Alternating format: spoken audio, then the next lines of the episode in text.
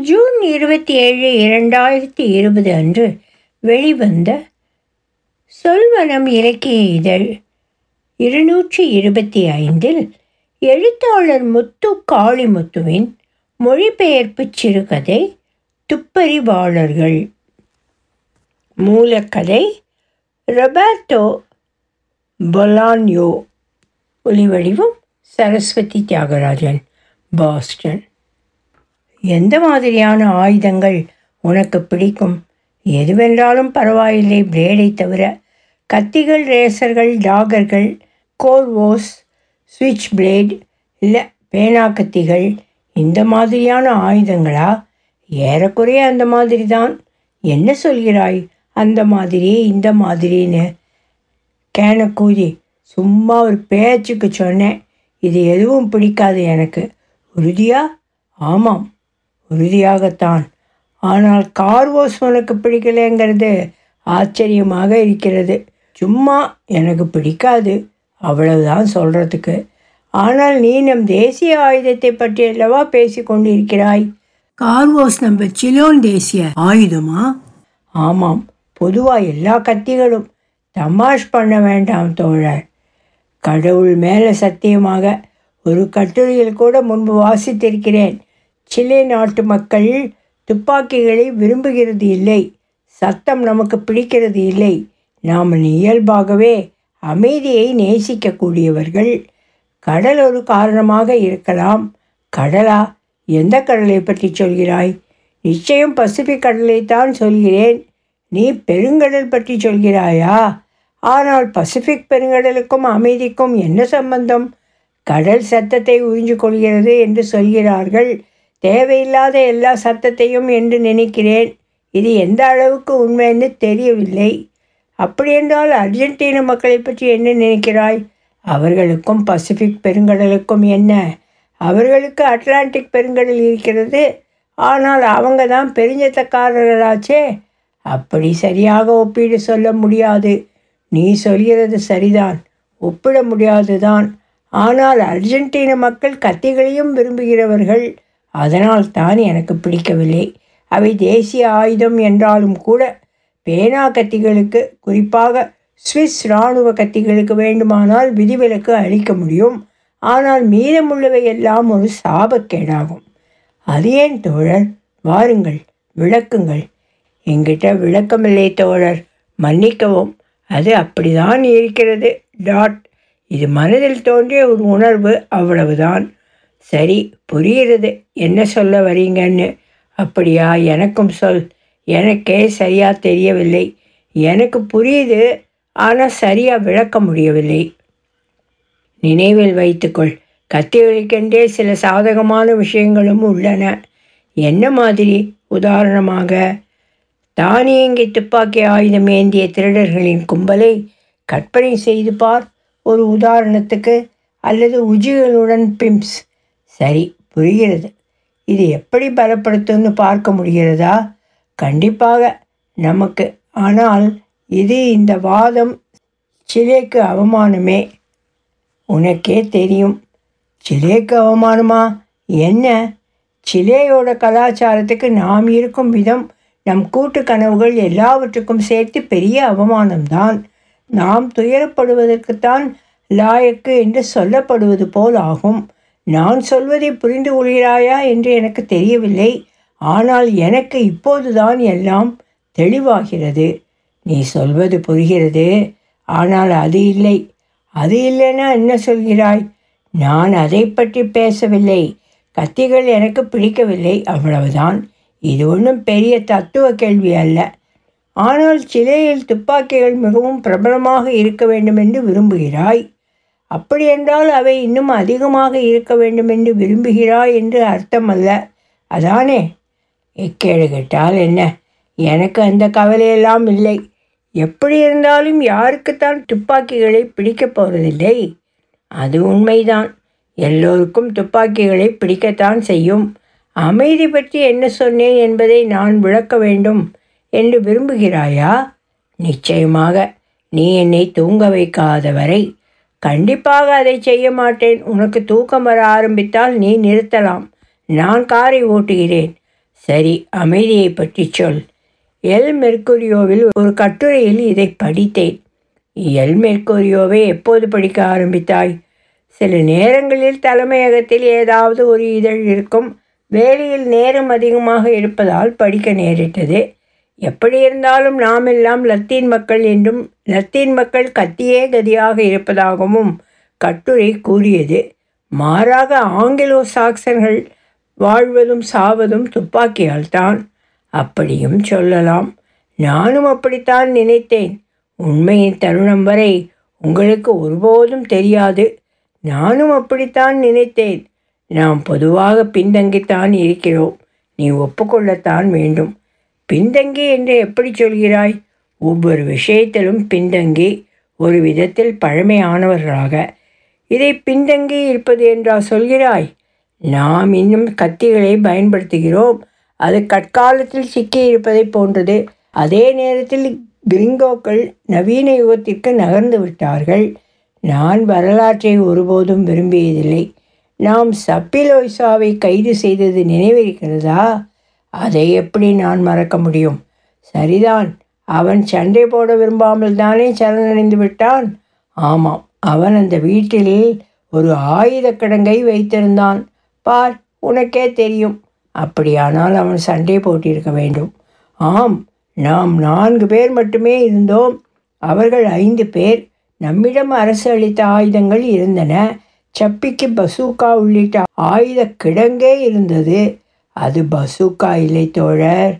அது ஒரு பிராஞ்சி SPA fifteen மேலும் அவன் சிறிய குழாய் கொண்ட இரு துப்பாக்கிகளையும் வைத்திருந்தான்.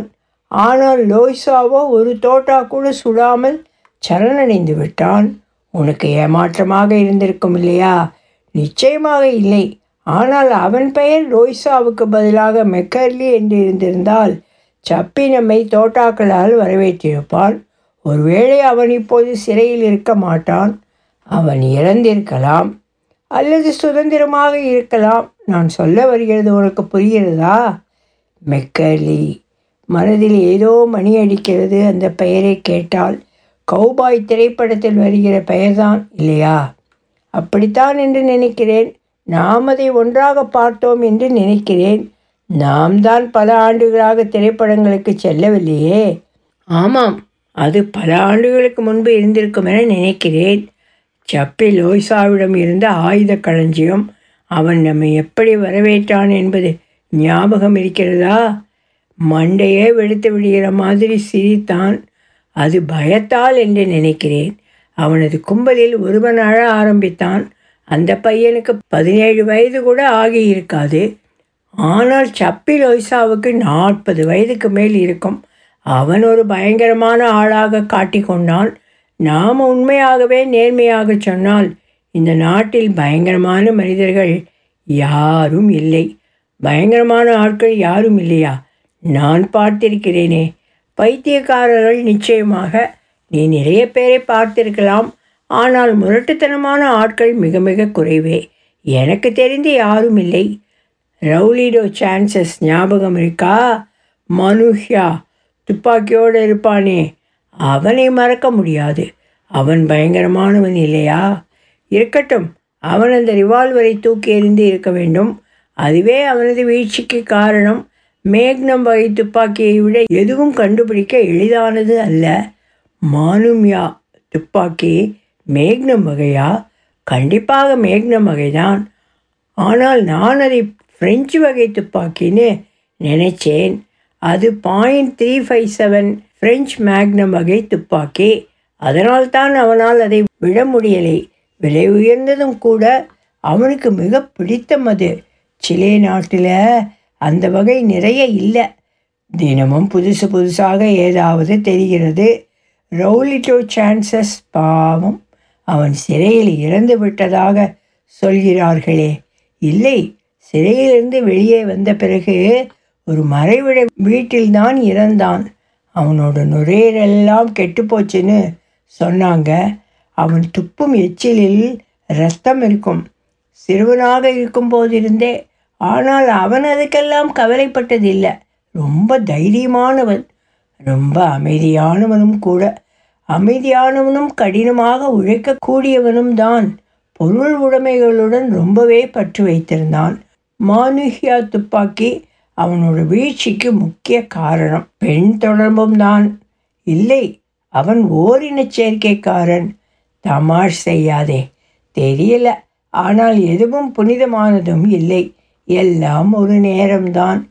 இதில் என்ன நேரமெல்லாம்? நல்ல ஆண்மை உடையவன்னு நினைச்சேன். சரிதானே? அதுக்கும் ஆண்மைக்கும் என்ன சம்பந்தம்? ஆனால் அவன் ஒரு ஆண்தான். அவனுக்கே உரிய வகையில் என்ன நான் சொல்கிறது புரியுது தானே? இதுக்கு என்ன சொல்கிறதுன்னே தெரியல. ஆனால் அவனை வேசிகள் இருக்கும் இடத்தில் ஒரு தடவையாவது பார்த்திருக்கேன். அவன் ஒன்றும் அவங்களை பார்த்து மூஞ்சியை திருப்பிக்கலை. அவன் யாரிடமோ அல்லது எதற்குமோ வேண்டாமென்று சொன்னதில்லை. ஆனால் அவன் ஒரு பெண்ணுடன் ஒருபோதும் தூங்கவில்லை என்பது எனக்கு தெரியும். இது மிகவும் திட்டவட்டமான கூற்று தோழர். நீங்கள் சொல்வதில் கவனமாக இருங்க. இறந்தவர்கள் எப்போதும் நம்மை பார்த்து கொண்டிருக்கிறார்கள். இறந்தவர்கள் யாரையும் பார்ப்பதில்லை. அவர்கள் தங்கள் சொந்த விஷயத்தை தான் நினைத்து கொண்டிருக்கிறார்கள். இறந்தவர்கள் எல்லாம் தூசிக்கு சமானம். அவர்கள் தூசிக்கு சமானமா? என்ன சொல்கிறீங்க அவர்கள் செய்வதெல்லாம் உயிருள்ளவர்கள் வாழ்க்கையை குட்டிச்சுவராக்குவது தான் நான் இதற்கு உடன்பட முடியாது தோழர். இறந்தவர்கள் மீது எனக்கு மிகப்பெரிய மரியாதை உண்டு. நீ ஒருபோதும் கல்லறைக்கு செல்வதில்லையே. என்ன சொல்கிறீங்க நான் என்ன கல்லறைக்கு போவதே இல்லையா? சரி அப்படியானால் நீதா தினம் என்றைக்கு என்று சொல் பார்க்கலாம். சரி ஒத்துக்கிறேன். எப்போ போகணும் போல் இருக்கோ அப்போ தான் போகிறேன் நீ பேய்களை நம்புகிறாயா? எனக்கு தெரியவில்லை. ஆனால் மயிர்கூச்செறியும் அனுபவங்கள் இருப்பது தெரியும். அதைத்தான் நான் சொல்ல வருகிறேன். உனக்கு ரவுலிரோ சான்சஸ் நினைவு வந்துவிட்டதா? அது சரி. உண்மையாக அவர் இறப்பதற்கு முன் குறைந்தது இரண்டு முறை இறந்து விட்டதாக நடித்தார். ஒரு முறை ஹூக்கரின் பாரில் டோரிஸ் வில்லலான் நினைவு இருக்கிறதா? ஒரே போர்வைக்குள் கல்லறையில் ஒரு இரவு முழுவதும் அவள் அவருடன் கழித்தாள். டோரிஸின் கூற்றுப்படி இரவு முழுவதும் எதுவும் நடக்கவில்லை.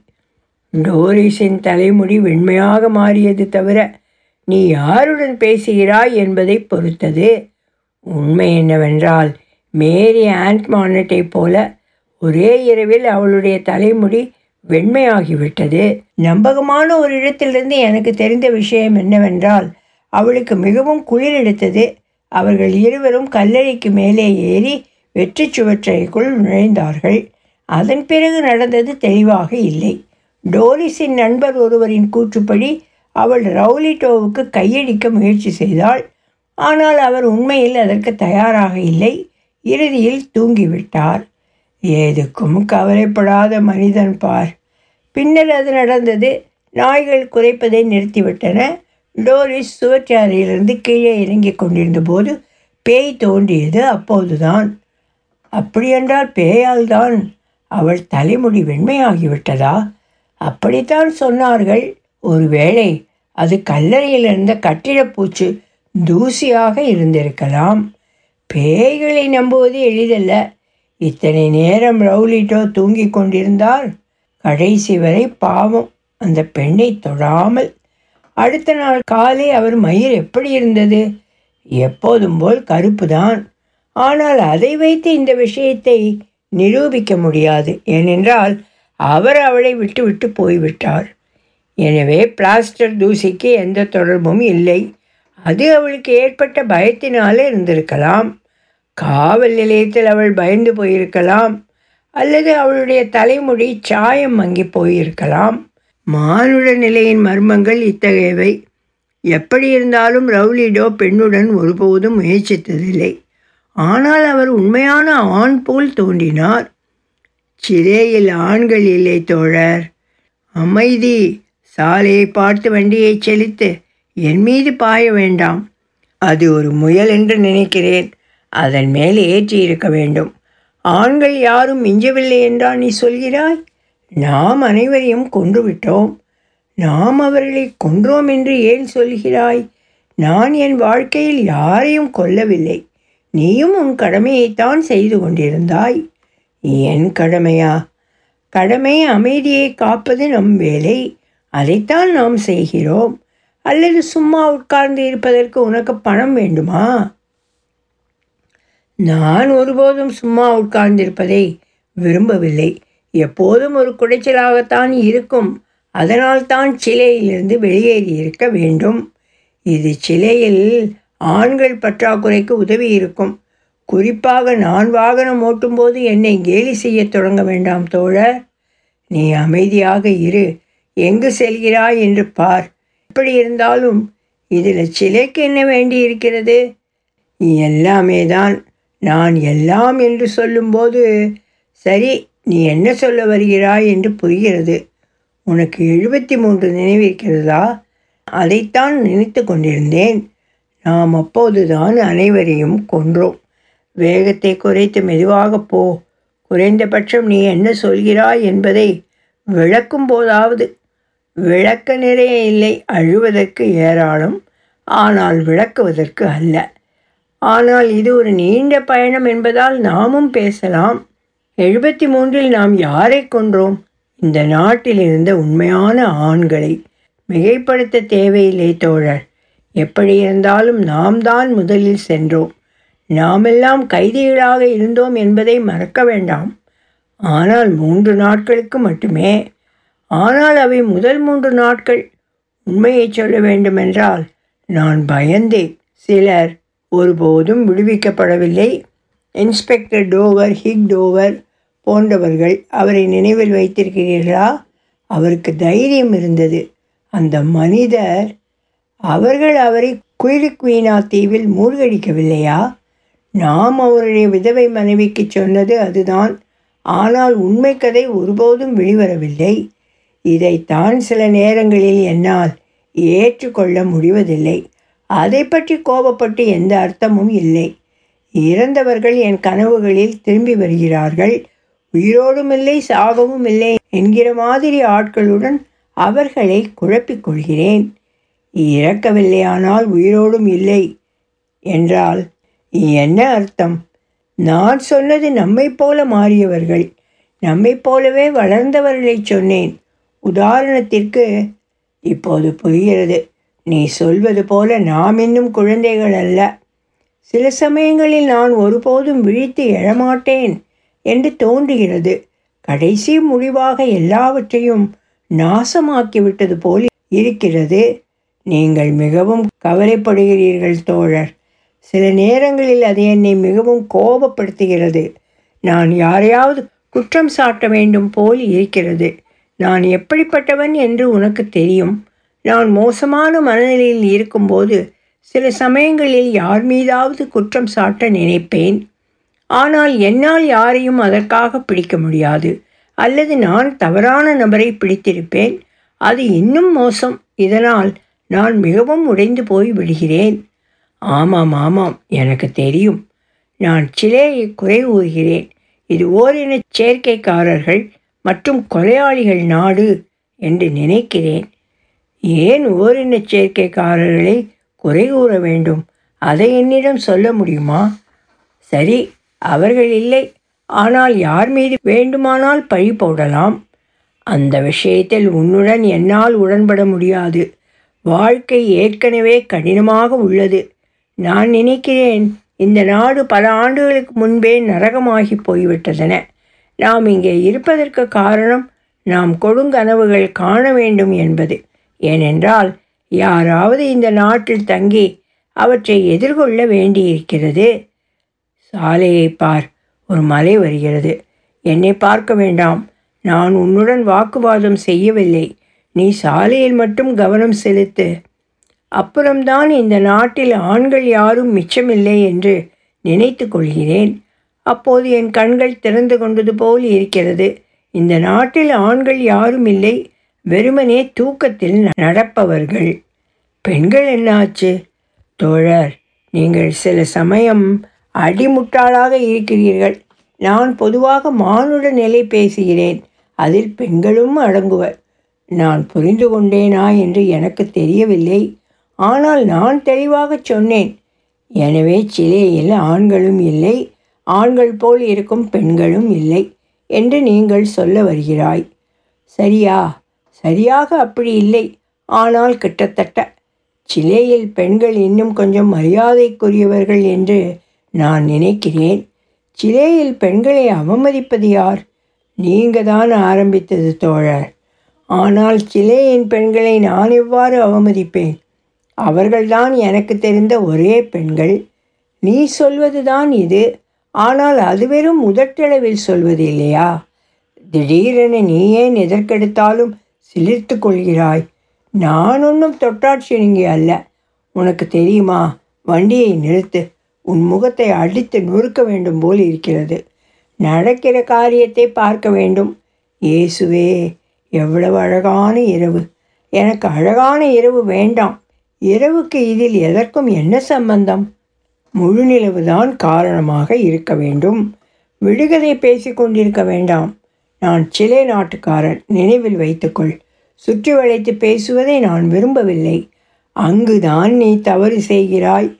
நாம் எல்லோரும் இங்குள்ள சிலே மக்கள். நாம் எப்போதுமே கொடுங்கனவாகி போன விஷயத்தை நேரடியாக பேசாமல் சுற்றி வளைத்து தவிர்த்து கொண்டிருக்கிறோம். நீ ஒரு அவநம்பிக்கையாளர் அதுதான் நீ. உனக்கு என்ன வேண்டும்? இருண்ட நேரங்களில் கூட பிரகாசிக்கும் ஒளி இருக்கிறது. பெசோவா தான் அப்படி சொன்னார் என்று நான் நினைக்கிறேன். பெசோவா வெலிஸ் இருண்ட தருணங்களில் கூட ஒரு சிறிய நம்பிக்கை உள்ளது. நம்பிக்கை நாசமாக போச்சு. நம்பிக்கை எப்போதும் பொய்க்காது. பெசோவா வெலிஸ் நான் இப்போது நினைவில் வைத்திருப்பது உங்களுக்கு தெரியுமா? எனக்கு எப்படி தெரியும் தோழர்? நாங்கள் குற்றவியல் விசாரணையில் தொடங்கிய போது கான்செப்ஷனில் உள்ள நிலையத்தில் காலேஜல் சர்ச்சில் உள்ள நிலையத்தில். அந்த நிலையத்தை பற்றி நான் நினைவில் வைத்திருப்பது வேசிகளை மட்டுமே. நான் அவர்களோடு ஒருபோதும் கதவி கொண்டதில்லை. நீங்கள் எப்படி அப்படி சொல்ல முடியும் தோழர்? ஆரம்பத்தில் முதல் சில மாதங்கள் என்று அர்த்தத்தில் சொல்கிறேன். பின்னர் நடந்த விஷயம் வேறு. நான் கெட்ட பழக்கங்களை பழக ஆரம்பித்தேன். எப்படி இருந்தாலும் அது இலவசம். நீ ஒரு வேசியிடம் பணம் கொடுக்காமல் கழுவி கொள்வது அவளை நீ அனுபவிக்கவில்லை என்பது போன்றது. ஒரு வேசி எப்போதும் வேசிதான். சில நேரங்களில் உனக்கு பெண்களை பிடிக்காது என்று நினைக்கிறேன். நான் பெண்களை விரும்பவில்லை என்று எப்படி சொல்கிறாய்? நீ அவர்களை கேவலப்படுத்தி பேசும் விதம். ஏனென்றால் என் அனுபவத்தில் நீ வேசிகளுடன் கலந்து பழகும்போது எப்போதும் புளித்து போகும். ஆஹா! உலகில் வேறு எதுவும் அவ்வளவு இனிமையானது அல்ல. ஆமாம் நிச்சயமாக. அதனால்தான் நாம் அவர்களை பலாத்காரம் செய்தோம். நீ காலேஜல் சர்ச்சில் உள்ள நிலையத்தை பற்றி பேசுகிறாயா? நான் சொல்வது அதுவேதான். இரு இரு. நாம் அவர்களை பலாத்காரம் செய்யவில்லை. அது ஒருவருக்கொருவர் உதவி செய்து கொள்வது மாதிரி நல்ல ஒரு பொழுதுபோக்கு மாதிரி. அடுத்த நாள் காலையில் அவர்கள் நமக்கு ஒரு சிறிய நிம்மதியை கொடுத்து மகிழ்ச்சியுடன் சென்றனர். உனக்கு ஞாபகம் இல்லையா? எனக்கு நிறைய விஷயங்கள் ஞாபகம் இருக்கிறது. விசாரணைகள் மோசமாக இருந்தன. நான் ஒருபோதும் விரும்பி முன் வந்ததில்லை விசாரணை செய்ய. ஆனால் உன்னிடம் கேட்கப்பட்டால் நீ அதை செய்திருப்பாய். நான் என்ன செய்திருப்பேன் என்று எனக்கு தெரியாது. உயர்நிலைப் பள்ளியில் நம்முடன் படித்த வகுப்பு தோழன் கைதியாய் வந்ததை நினைவில் வைத்திருக்கிறாயா? நிச்சயமாக நினைவிருக்கிறது. அவனுடைய பெயர் என்ன? நான் அவனை பார்க்கவில்லை என்றாலும் அவன் அங்கு இருப்பதை உணர்ந்தேன். நீ அவனை பார்த்தாய் ஆனால் அவனை அடையாளம் காணவில்லை. நமக்கு அப்போது இருபது வயது தோழர். குறைந்தது ஐந்து வருடங்களாவது அந்த பையனை பார்த்ததில்லை. ஆர்டூரோ என்பது அவன் பெயர் என்று நினைக்கிறேன். அவனும் என்னை அடையாளம் காணவில்லை. ஆம் ஆர்டூரோ அவன் பதினைந்து வயதில் சிலையை விட்டு வெளியேறி இருபது வயதில் திரும்பி வந்தான். மோசமான நேரம் இல்லையா ஒரு வழியில் நல்லது. நம் நிலையத்துக்கு வந்து சேர்ந்தான். எந்த இடத்துக்கும் அவன் அழைத்து செல்லப்பட்டிருக்கலாம். சரி அதெல்லாம் பழைய கதை. நாம் அனைவரும் இப்போது நிம்மதியாக வாழ்கிறோம். அரசியல் கைதிகளின் பட்டியலில் அவனது பெயரை பார்த்தவுடன் அது அவன்தான் என்று எனக்கு தெரிந்துவிட்டது இது மிகவும் பொதுவான பெயர் அல்ல. நீ எங்கு செல்கிறாய் என்று பார். நீ விரும்பினால் நாம் இருவரும் இடம் மாற்றிக்கொள்ளலாம் நான் நினைத்த முதல் விஷயம் என்னவென்றால் இது நம் பழைய வகுப்பு தோழன் ஆர்டுரோ பைத்தியக்கார ஆர்டுரோ பதினைந்து வயதில் மெக்சிகோவுக்கு போனவன். சரி அவன் நம்மை அங்கே பார்த்ததில் மகிழ்ச்சி அடைந்தான் என்று கருதுகிறேன். நிச்சயம் அவன் மகிழ்ச்சியாகத்தானே இருந்தான். நீ அவனை பார்த்தபோது யாரும் அவனிடம் பேச முடியாத நிலையில் இருந்தான். மற்ற கைதிகள் அவனுக்கு உணவு கொடுக்க வேண்டி இருந்தது. அவன் மிகவும் சந்தோஷப்பட்டான். இப்போது அதை பார்ப்பது போல் இருக்கிறது. ஆனால் நீ அங்கு வரவே இல்லை. இல்லை ஆனால் நீ என்னிடம் சொன்னாய். நீ சொன்னாய் நீ ஆட்டூரோ பெலானோ லாஸ் ஏஞ்சலிஸ் பயோ பயோவைச் சேர்ந்தவன் தானே? என்று அவன் ஆம் நான் தான் என்று சொன்னான். வேடிக்கைதான். நான் அதை மறந்து விட்டேன் நீ சொன்னாய் உனக்கு ஞாபகம் இருக்கிறதா? ஆர்டூரோ நான் யாரென்று உனக்கு தெரியாதா? இப்போது நான் சித்திரவதை செய்யப்பட போகிறேன். அல்லது இந்த வேசியின் மகன் என்னிடம் என்ன விரும்புகிறான் என்று நினைப்பதைப் போல் அவன் உன்னை பார்த்தான். அவன் கண்களில் பயம் இருந்தது. அவ்வளவுதான். இல்லை எனக்கு எதுவும் தெரியாது என்று அவன் சொன்னான். ஆனால் அதற்குள் அவன் உன்னை வேறு மாதிரி பார்க்க துவங்கிவிட்டான். கடந்த காலத்தின் மலஜலத்தின் ஊடே உற்று நோக்குவது போல் என்று கவிஞன் சொல்வானே அந்த மாதிரி. அவன் கண்களில் பயம் இருந்தது. அவ்வளவுதான். பின்னர் நீ சொன்னாய் இது ஐந்து ஆண்டுகளுக்கு முன்பு லாஸ் ஏஞ்சலிஸ் உள்ள உயர்நிலைப் பள்ளியில் இருந்து வந்த உன் வகுப்பு தோழன். உனக்கு என்னை அடையாளம் தெரியவில்லையா? நான் தான் அரான்சிபியா என்று அவன் உன்னை அடையாளம் காண பெரிய முயற்சியை மேற்கொண்டது போல் இருந்தது. ஏனென்றால் ஐந்து ஆண்டுகள் என்பது நீண்ட காலம். அதுபோக நிறைய விஷயங்கள் இருந்தன.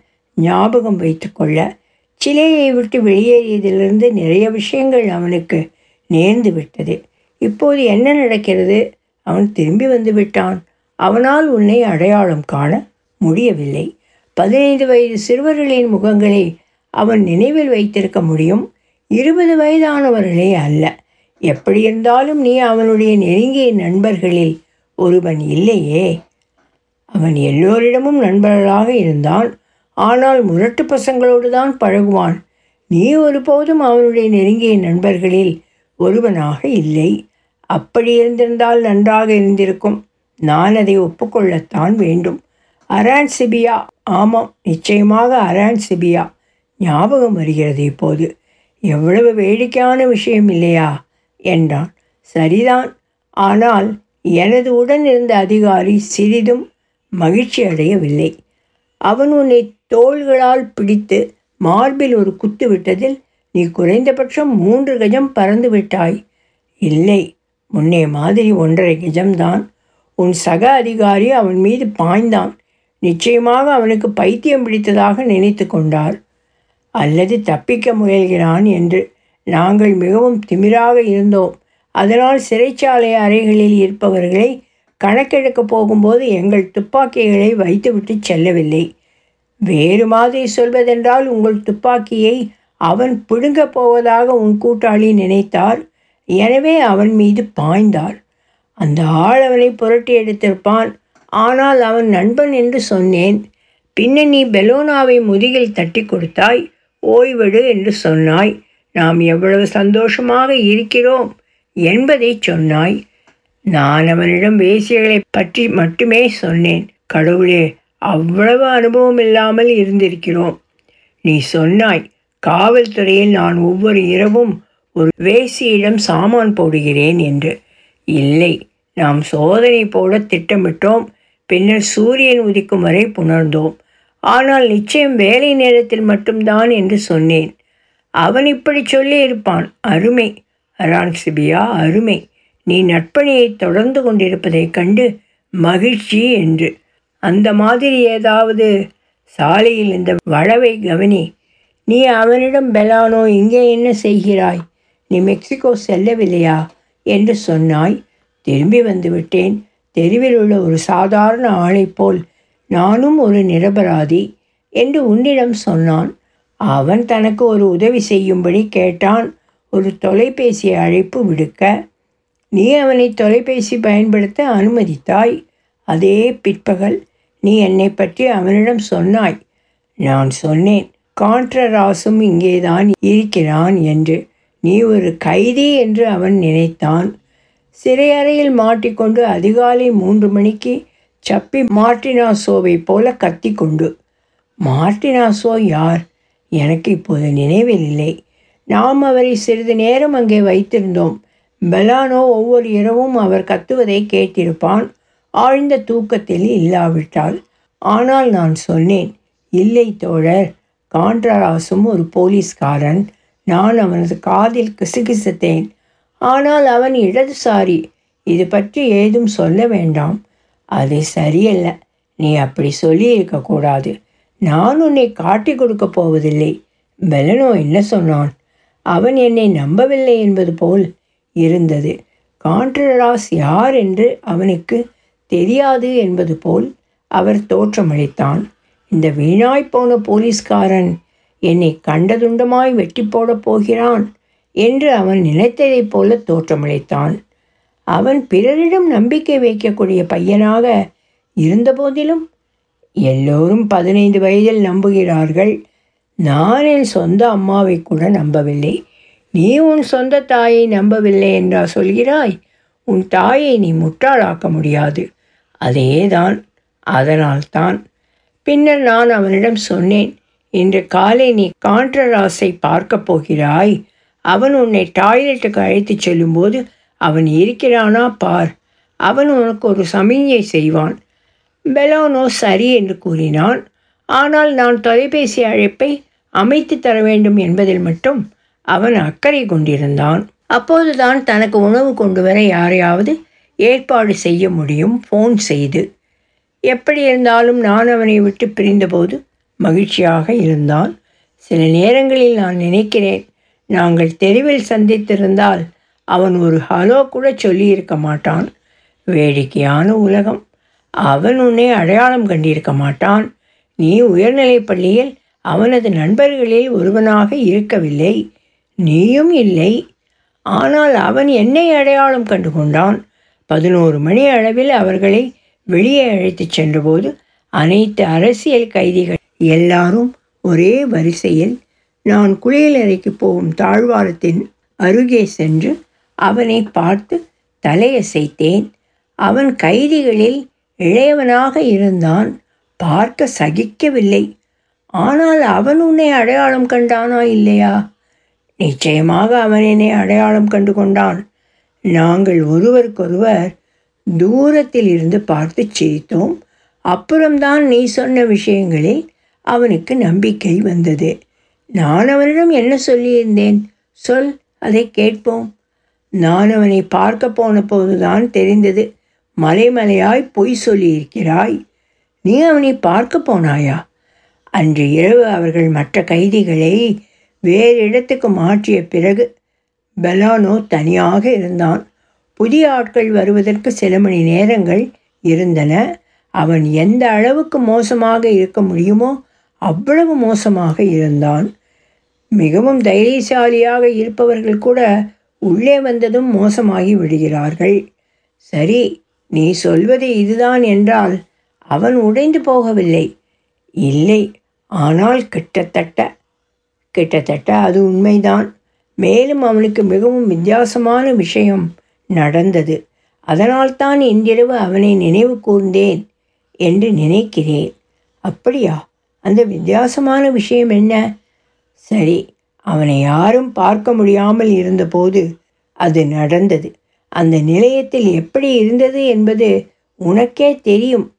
அதன் பொருள் என்னவென்றால் நீ பட்டினி கிடக்க வேண்டியதுதான். வெளியில் உள்ளவர்களுக்கு நீ வேண்டிய அளவு செய்திகளை அனுப்ப முடியும். ஆனால் பெலானோவை யாரும் பார்க்க முடியாமல் இருந்ததால் யாரும் அவனுக்கு எந்த உணவையும் கொண்டு வரவில்லை. மேலும் அவனுக்கு சோப்பு இல்லை ப்ரஷ் இல்லை இரவில் போர்த்திக்க போர்வை இல்லை சில நாட்களுக்கு பிறகு இயற்கையாகவே அவன் அழுக்காக சவரம் செய்யாமல் இருந்தான். அவன் உடைகளெல்லாம் துர்நாற்றம் வீசின. உனக்கே தெரியும் இது வழக்கம்தான். ஒரு நாளைக்கு ஒருமுறை நாம் அனைத்து கைதிகளையும் குளியல் அறைக்கு அழைத்துச் சென்றோம். நினைவிருக்கிறதா? நான் எப்படி மறக்க முடியும்? மேலும் குளியலறைக்கு செல்லும் வழியில் ஒரு கண்ணாடி இருந்தது. குளியலறையிலேயே அல்ல. ஆனால் குளியலறைக்கும் அரசியல் கைதிகள் வைக்கப்பட்டிருந்த ஜிம்மிற்கும் இடையில் ஓடும் பாதையில் ஒரு மிகச்சிறிய கண்ணாடி பதிவு அலுவலகத்துக்கு அருகில். உனக்கு நினைவிருக்கிறது இல்லையா? எனக்கு அது நினைவில்லை தோழர். சரி இந்த கண்ணாடி இருந்தது. அரசியல் கைதிகள் அனைவரும் அதில் தங்களை பார்த்து கொள்வார்கள். நாங்கள் குளியலறையில் கண்ணாடியை கழற்றி விட்டோம் யாருக்கும் முட்டாள்தனமான எண்ணங்கள் வரக்கூடாது என்று. அவர்கள் எவ்வளவு நன்றாக ஷேவ் செய்து கொண்டார்கள் அல்லது அவர்களின் உறுப்பு எவ்வளவு நேராக இருக்கிறது என்பதை பார்க்க அவர்களுக்கு கிடைத்த ஒரே வாய்ப்பு இதுதான். எனவே அவர்கள் அனைவரும் ஒரு பார்வை பார்த்து கொண்டார்கள். குறிப்பாக அவர்கள் ஷேவ் செய்ய அனுமதிக்கப்பட்ட போது அல்லது வாரத்தின் ஒரு நாள் அவர்கள் குளிக்கும்போது. சரி எனக்கு புரிகிறது. பெலோனோவை யாரும் பார்க்க முடியாமல் இருந்ததால் அவனால் ஷேவ் செய்யவோ குளிக்கவோ அல்லது எதுவும் முடியவில்லை. அதேதான் அவனிடம் ரேசர் அல்லது ஒரு துண்டு அல்லது சோப்பு அல்லது சுத்தமான உடைகள் எதுவும் இல்லை. அவனால் ஒரு தடவை கூட குளிக்க முடியவில்லை. ஆனால் அவன் அவ்வளவு மோசமாக நாற்றமடித்ததாய் எனக்கு நினைவில்லை. எல்லோரும் துர்நாற்றம் வீசுகிறார்கள். நீ ஒவ்வொரு நாளும் குளித்தாலும் துர்நாற்றம் வீசலாம். நீயும் நாற்றமாகத்தான் இருந்தாய். என்ன விட்டுடுங்க தோழர். சாலையில் அந்த மேட்டுச் சுவற்றை பாருங்க. சரி விஷயம் என்னவென்றால் பெலானோ கைதிகளுடன் வரிசையில் இருந்தபோது அவன் எப்போதும் கண்ணாடியில் தன்னை பார்ப்பதை தவிர்த்தான். புரிகிறதா? அவன் முகம் திருப்பிக் கொண்டான். அவன் ஜிம்மிலிருந்து பாத்ரூமுக்கு சென்றாலும் அல்லது குளியலறையிலிருந்து ஜிம்மிக்கு சென்றாலும் அவன் கண்ணாடியுள்ள தாழ்வாரத்திற்கு வந்தபோதும் அவன் வேறு பக்கம் பார்த்தான். அவன் தன்னை பார்க்க பயந்தான். அந்த ஒரு நாள் வரை அவனது பழைய பள்ளித்தோழர்கள் அவனை அந்த சிக்கலிலிருந்து காப்பாற்றப் போகிறார்கள் என்று அறிந்த பிறகு அவனுக்கு கொஞ்சம் தெம்பு வந்தது. அவன் இரவு மற்றும் காலை முழுவதும் இதை பற்றி யோசித்து கொண்டிருந்தான். அவனுக்கு அதிர்ஷ்டம் வாய்த்துவிட்டது எனவே அவன் கண்ணாடியை எதிர்கொண்டுதான் எப்படி இருக்கிறோம் என்று பார்க்க முடிவு செய்தான். என்ன நடந்தது? அவன் தன்னை அடையாளம் காணவில்லை. அவ்வளவுதான் அவ்வளவுதான். அவன் தன்னை அடையாளம் காணவில்லை. இரவு அவனிடம் பேச வாய்ப்பு கிடைத்தபோது அவன் என்னிடம் இதை சொன்னான். அவன் அப்படி சொல்வான் என்று நான் உண்மையில் எதிர்பார்க்கவில்லை. என்னை தவறாக புரிந்து கொள்ள வேண்டாம் என்று நான் அவனிடம் சொல்லச் சென்றேன். நான் உண்மையில் இடதுசாரி. நடந்து கொண்டிருக்கும் எல்லா விஷயங்களுக்கும் எனக்கும் எந்த சம்பந்தமும் இல்லை. ஆனால் அவன் கண்ணாடியை பற்றிய இந்த அற்ப விஷயத்தை சொன்னான் எனக்கு என்ன சொல்வதென்று தெரியவில்லை. நீ என்னை பற்றி என்ன சொன்னாய்? நான் எதுவும் சொல்லவில்லை. அவனே பேசிக்கொண்டிருந்தான். இது ஒரு எளிய விஷயம் என்று அவன் கூறினான் இது அதிர்ச்சியாக இல்லை நான் சொல்வது புரிகிறது என்று நினைக்கிறேன். அவன் வரிசையில் இருந்தான் குளியலறைக்கு செல்லும் வழியில் அவன் கண்ணாடியை கடந்து செல்லும்போது திடீரென்று திரும்பி தனது முகத்தை பார்த்து வேறு ஒருவனை கண்டான். ஆனால் அவன் பயப்படவில்லை நடுங்கவில்லை ஹிஸ்டீரியா வந்தது போல் நடந்து கொள்ளவில்லை. நாங்கள் ஸ்டேஷனில் இருந்தோம் என்பதால் அவன் அளவுக்கு மீறி உணர்ச்சி வசப்பட எந்த காரணமும் இல்லை என்று நீ சொல்வாய் என்று நினைக்கிறேன். எப்படி இருந்தாலும் அவன் குளியலறையில் செய்ய வேண்டியதை செய்தான். அமைதியாக தான் பார்த்த நபரை பற்றி யோசித்தான். அதை பற்றி மீண்டும் மீண்டும் யோசித்து பார்த்தான். ஆனால் அதை பெரிதுபடுத்தவில்லை. அவர்கள் மீண்டும் ஜிம்மிக்கு சென்றபோது அவன் மீண்டும் கண்ணாடியில் பார்த்து கொண்டான். நினைத்த மாதிரியே அவன் சொன்னான். அது அவனல்ல அது வேறு யாரோ? நான் அவனிடம் என்ன சொல்கிறாய் பைத்தியக்காரா? வேறொருவன் என்றால் என்ன அர்த்தம்? என்று கேட்டேன். அதைத்தான் நானும் சொல்லியிருப்பேன். அவன் என்ன அர்த்தத்தில் சொன்னான்? அவன் சொன்னான் வேறு யாரோ? நான் சொன்னேன். அதை எனக்கு விளக்கமாய் சொல். அவன் கூறினான் வேறு ஒரு ஆள். அவ்வளவுதான். அதற்கு அப்புறம் அவனுக்கு பைத்தியம் பிடித்து விட்டது என்று நினைத்தாய். நான் என்ன நினைத்தேன் என்று எனக்கு தெரியவில்லை. ஆனால் உண்மையை சொல்வதானால் நான் பயந்தேன். ஒரு சிலேயன் பயமா? அது அவ்வளவு அசாதாரணமானது என்று நினைக்கிறாயா? சரி இது உனக்கு வழக்கம் என்று நான் கூற மாட்டேன். என்ன வேண்டுமானாலும் சொல்லிக்கொள். அவன் சொல்வது விளையாட்டாய் அல்ல என்பதை நான் உடனே உணர்ந்தேன். நான் அவனை ஜிம்மிற்கு அருகிலுள்ள சிறிய அறைக்கு அழைத்துச் சென்றேன். அவன் கண்ணாடியை பற்றியும் அவர்கள் தினமும் காலையில் அதை கடந்து செல்ல வேண்டிய விதம் பற்றியும் பேசத் தொடங்கினான். திடீரென்று நான் உணர்ந்தேன் இவை அனைத்தும் உண்மைதான். அவன் நான் எங்கள் உரையாடல். நாங்கள் ஜிம்மில் இல்லாததால் அவன் நம் பழைய பள்ளியில் உடன் படித்த மாணவனாக இருந்ததால் நான் அவனை கண்ணாடி இருந்த வராந்தாவுக்கு அழைத்துச் சென்று இன்னொரு முறை பார். என்னுடன் இங்கே உனக்கு அருகில் நிதானமாக அமைதியாக பார்த்துக்கொள். நீ பார்க்கும் அதே பழைய பைத்தியம் பெலானு இல்லையென்றால் என்னிடம் சொல் என்று கூற நினைத்தேன். நீ அதை சொன்னாயா? நிச்சயமாக. ஆனால் உண்மையை சொல்வதென்றால் வார்த்தைகளுக்கு நீண்ட காலத்திற்கு முன்பே சிந்தனை வந்தது. யோசனை என் தலையில் நுழைந்து புரிந்து கொள்ளக்கூடிய வடிவத்தில் வெளியே வருவதற்கு இடையில் ஒரு நித்தியம் கடந்து விட்டது போல. ஒரு சிறிய நித்தியம் அதான் மோசம். ஏனென்றால் அது ஒரு பெரிய அல்லது வழக்கமான நித்தியமாக இருந்திருந்தால் நீ நான் சொல்வதை புரிந்து கொள்வாய் என்று நினைக்கிறேன். நான் அந்த உண்மையை உணர்ந்திருக்க மாட்டேன். ஆனால் உள்ளபடியே நான் உணர்ந்தேன். அது என் பயத்தை தீவிரப்படுத்தியது. ஆனால் நீ அப்படியும் அதை செய்தாய். நிச்சயம் நான் செய்தேன். அதற்குள் இனி பின்வாங்க முடியாத நிலை உருவாகிவிட்டது. நான் சொன்னேன் நாம் ஒரு சோதனை செய்ய போகிறோம். நானும் நீயும் சேர்ந்து நிற்கும் போதும் இதே போல் நடக்கிறதா? என்று பார்ப்போம். அவன் என்னை எச்சரிக்கையாக பார்த்தான். ஆனால் அவன் சொன்னான் சரி நீ இப்படி வற்புறுத்தினால் அப்படியே செய்யலாம் என்று. அவன் எனக்கு ஒரு உதவி செய்வதைப் போல உண்மையில் நான் அவனுக்கு உதவி செய்தேன். வழக்கம் போல் ஆக நீங்கள் கண்ணாடியை நோக்கி சென்றீர்களா? நாங்கள் கண்ணாடியை நோக்கி சென்றோம். எனக்கு அது ஒரு பெரிய ஆபத்தாகத்தான் இருந்தது. ஏனென்றால் நள்ளிரவில் ஒரு அரசியல் கைதியுடன் நிலையத்தை சுற்றி நடந்து வரும்போது அவர்கள் எங்களை பிடித்திருந்தால் என்ன நடந்திருக்கும் என்பது உனக்கு தெரியும். அவன் அமைதியாக முடிந்தவரை புறவயப்பட்ட உணர்வுடன் இருக்க உதவுவதற்காக நான் அவனுக்கு ஒரு சிகரெட் வழங்கினேன். எனவே நாங்கள் அங்கேயே நின்று கொண்டிருந்தோம். தரையில் இருந்த துண்டுகளை நசுக்கிய பின்னர்தான் நாங்கள் குளியலறையை நோக்கி சென்றோம். அவன் நிதானமாக இருந்தான். இதைவிட மோசமாகிவிட முடியாது என்று நினைத்து கொண்டிருந்தான் என்று நினைக்கிறேன். இது அடிமட்ட முட்டாள்தனம். இன்னும் இன்னும் மோசமாக இருந்திருக்க முடியும். நான் மிகவும் கவனமாக இருந்தேன்.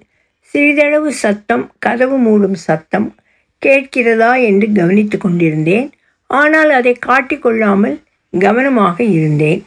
நாங்கள் கண்ணாடியை அடைந்ததும் உன்னை பார் என்றேன். அவன் தன்னை பார்த்தான். அவன் கண்ணாடியின் முன் நின்று தனது முகத்தை பார்த்தான். அவன் முடியை கூட கையால் கோதினான். மிகவும் நீளமாக இருந்தது. எழுபத்தி மூன்றில் மக்கள் முடி வைத்து கொண்டிருந்த விதம் உனக்கு தெரியும். பின்னர் அவன் பக்கவாட்டில் பார்த்தான். கண்ணாடியிலிருந்து விலகி சிறிது நேரம் தரையை பார்த்து கொண்டிருந்தான். அப்புறம்? அதைத்தான் நான் சொன்னேன். அப்புறம்? இது நீயா இல்லையா? அவன் என் கண்களை பார்த்து கூறினான். இது வேறு யாரோ தோழர். அவ்வளவுதான் விஷயம். எனக்கு ஒரு தசை அல்லது நரம்பு போன்ற ஒன்றை உணர முடிந்தது. அது என்னவென்று எனக்கு தெரியவில்லை. சத்தியமாய் சொல்கிறேன். ஆனால் அது இவ்வாறு கூறிக்கொண்டிருந்தது சிரி முட்டாளே சிரி. ஆனால் தசைகள் எவ்வளவு கஷ்டப்பட்டாலும் என்னால் சிரிக்க முடியவில்லை. என்னால் செய்யக்கூடியது இழுப்பு ஒரு பிடிப்பு என் கன்னத்தை வலித்து இழுத்தது. எப்படி இருந்தாலும் அவன் அதை கவனித்து அங்கேயே என்னை பார்த்து கொண்டிருந்தான். நான் மீண்டும் பயமடைந்தால் என் முகத்தின் மீது ஒரு கையை ஓட்டிச் சென்று எச்சில் முழுங்கினேன். நாம் கிட்டத்தட்ட வந்தாயிற்று. அப்புறம்தான் எனக்கு இந்த யோசனை வந்தது. நான் அவனிடம் சொன்னேன் கேள் நான் கண்ணாடியில் பார்க்கப் போகிறேன். நான் என்னை பார்க்கும்போது நீ என்னை பார்க்கப் போகிறாய். பிறகு நீ என் பிரதிபலிப்பை பார்க்கப் போகிறாய். அப்போது உனக்கே தெரியும் எல்லாம் ஒன்றுதான். பிரச்சனை இந்த மோசமான கண்ணாடி இந்த மோசமான காவல் நிலையம் மற்றும் இந்த நடைபாதையின் மோசமான விளக்குகள். அவன் எதுவும் சொல்லவில்லை. ஆனால் நான் அதை ஆம் என்று எடுத்துக்கொண்டேன். அவன் ஆட்சேபித்திருக்க முடியும். நான் கண்ணாடிக்கு வந்து கண்களை மூடிக்கொண்டு முன்னோக்கி சாய்ந்தேன். அதற்குள் விளக்குகள் தெரிகின்றன. தோழர் நாம் அருகே வந்துவிட்டோம். மெல்ல ஓட்டுங்கள். நீ செவிடா என்ன? அல்லது விளையாடுகிறாயா? நான் சொல்வது உனக்கு கேட்கவில்லையா? நிச்சயமாக நான் நீ சொல்வதை கேட்டேன். கண்களை மூடிக்கொண்டிருந்தாய். நான் கண்களை மூடிக்கொண்டு கண்ணாடியின் முன் நின்றேன் பின்னர் அவற்றை திறந்தேன். இது உனக்கு சாதாரணமாக இருக்கலாம். கண்களை மூடிக்கொண்டு கண்ணாடியில் முன் நிற்பது. எனக்கு எதுவும் சாதாரணமாக தெரியவில்லை தோழர். பின்னர் நான் அவற்றை திறந்தேன். திடீரென்று நான் கண்களை திறந்து என்னை பார்த்தேன். யாரோ ஒருவன் என்னை திரும்பி பார்த்து கொண்டிருப்பதை கண்டேன். அவன் கண்களை விரித்து கொண்டு அச்சத்தில் மலம் கழிந்துவிடும் போல் என்னை பார்த்து கொண்டு நின்றான். அவனுக்கு பின்னால் இருபது வயது இருக்கக்கூடிய ஒரு பையனை பார்த்தேன். ஆனால் அவன் பார்க்க குறைந்தபட்சம் பத்து வயது பெரியவனாக இருந்தான். தாடி மற்றும் கண்களுக்கு கீழே கருவளைய பைகள் கொண்ட ஒல்லியான ஆள் ஒருவன் என் தோளுக்கு மேல் எங்களை பார்த்து கொண்டு நின்றான். உண்மையை சொன்னால் எனக்கு உறுதியாக தெரியாது. நான் திரள் முகங்களே கண்டேன். கண்ணாடி உடைந்து விட்டது போல. அது இல்லை என்று எனக்கு நன்றாக தெரியும். பின்னர் பெலானோ மிகவும் மென்மையாகச் சொன்னான். இது ஒரு கிசுகிசுப்பை காட்டிலும் கொஞ்சமே சத்தமாக இருந்தது. அவன் கூறினான் ஏய் கான்ட்ரோஸ் அந்த சுவருக்கு பின்னால் ஏதாவது அறை இருக்கிறதா? அறிவு கெட்டவன். அவன் அதிகமாக திரைப்படங்கள் பார்த்திருக்கிறான். அவனுடைய குரலை கேட்டபோது எனக்கு விழிப்பு வந்தது போல் இருந்தது. ஆனால் தலைகீழாக இருந்தது. இந்த பக்கத்துக்கு திரும்பி வருவதற்கு பதிலாக நான் மறுபுறம் வெளியே வந்து விட்டது போல் அங்கே என் சொந்த குரல் கூட விசித்திரமாக ஒலித்தது. இல்லை என்று நான் சொன்னேன் எனக்கு தெரிந்தவரை அதன் பின்னால் ஒரு முற்றம்தான் இருக்கிறது. சிறையறைகள் இருக்கும் முற்றமா? அவன் என்னை கேட்டான். ஆம் வழக்கமான கைதிகள் இருக்கும் இடம் அது. என்று நான் சொன்னேன். பின்னர் அந்த வேசி மகன் கூறினான் இப்போது எனக்கு புரிகிறது அது என்னை முற்றிலும் குழப்பிவிட்டது ஏனென்றால் அதாவது புரிந்து கொள்ள என்ன இருந்தது? என் தலையில் தோன்றிய முதல் எண்ணத்தை சொன்னேன். இப்போது உனக்கென்ன புரிந்துவிட்டது ஆனால் நான் அதை மென்மையாக சொன்னேன். என் குரலை உயர்த்தாமல் மிகவும் மென்மையாக சொன்னதால் அவனுக்கு நான் சொல்வது கேட்கவில்லை. கேள்வியை மீண்டும் சொல்லவும் எனக்கு பலமில்லை. எனவே நான் மீண்டும் கண்ணாடியில் பார்த்தேன். பழைய வகுப்பு தோழர்கள் இருவர் தளர்வான டை கொண்ட இருபது வயது போலீஸ்காரன் நீண்ட தலைமுடி மற்றும் தாடியுடன் அழுக்கு தோற்றம் கொண்ட ஆள் எலும்பும் தோலுமாக நான் நினைத்தேன். இயேசுவே நாம் உண்மையில் நாசமாய் போனோம் என்று. அது உண்மைதானே கான்ட்ரேராஸ் பின்னர் நான் பெலோனாவின் தோள்களில் கை வைத்து அவனை மீண்டும் ஜிம்மிக்கு அழைத்துச் சென்றேன்.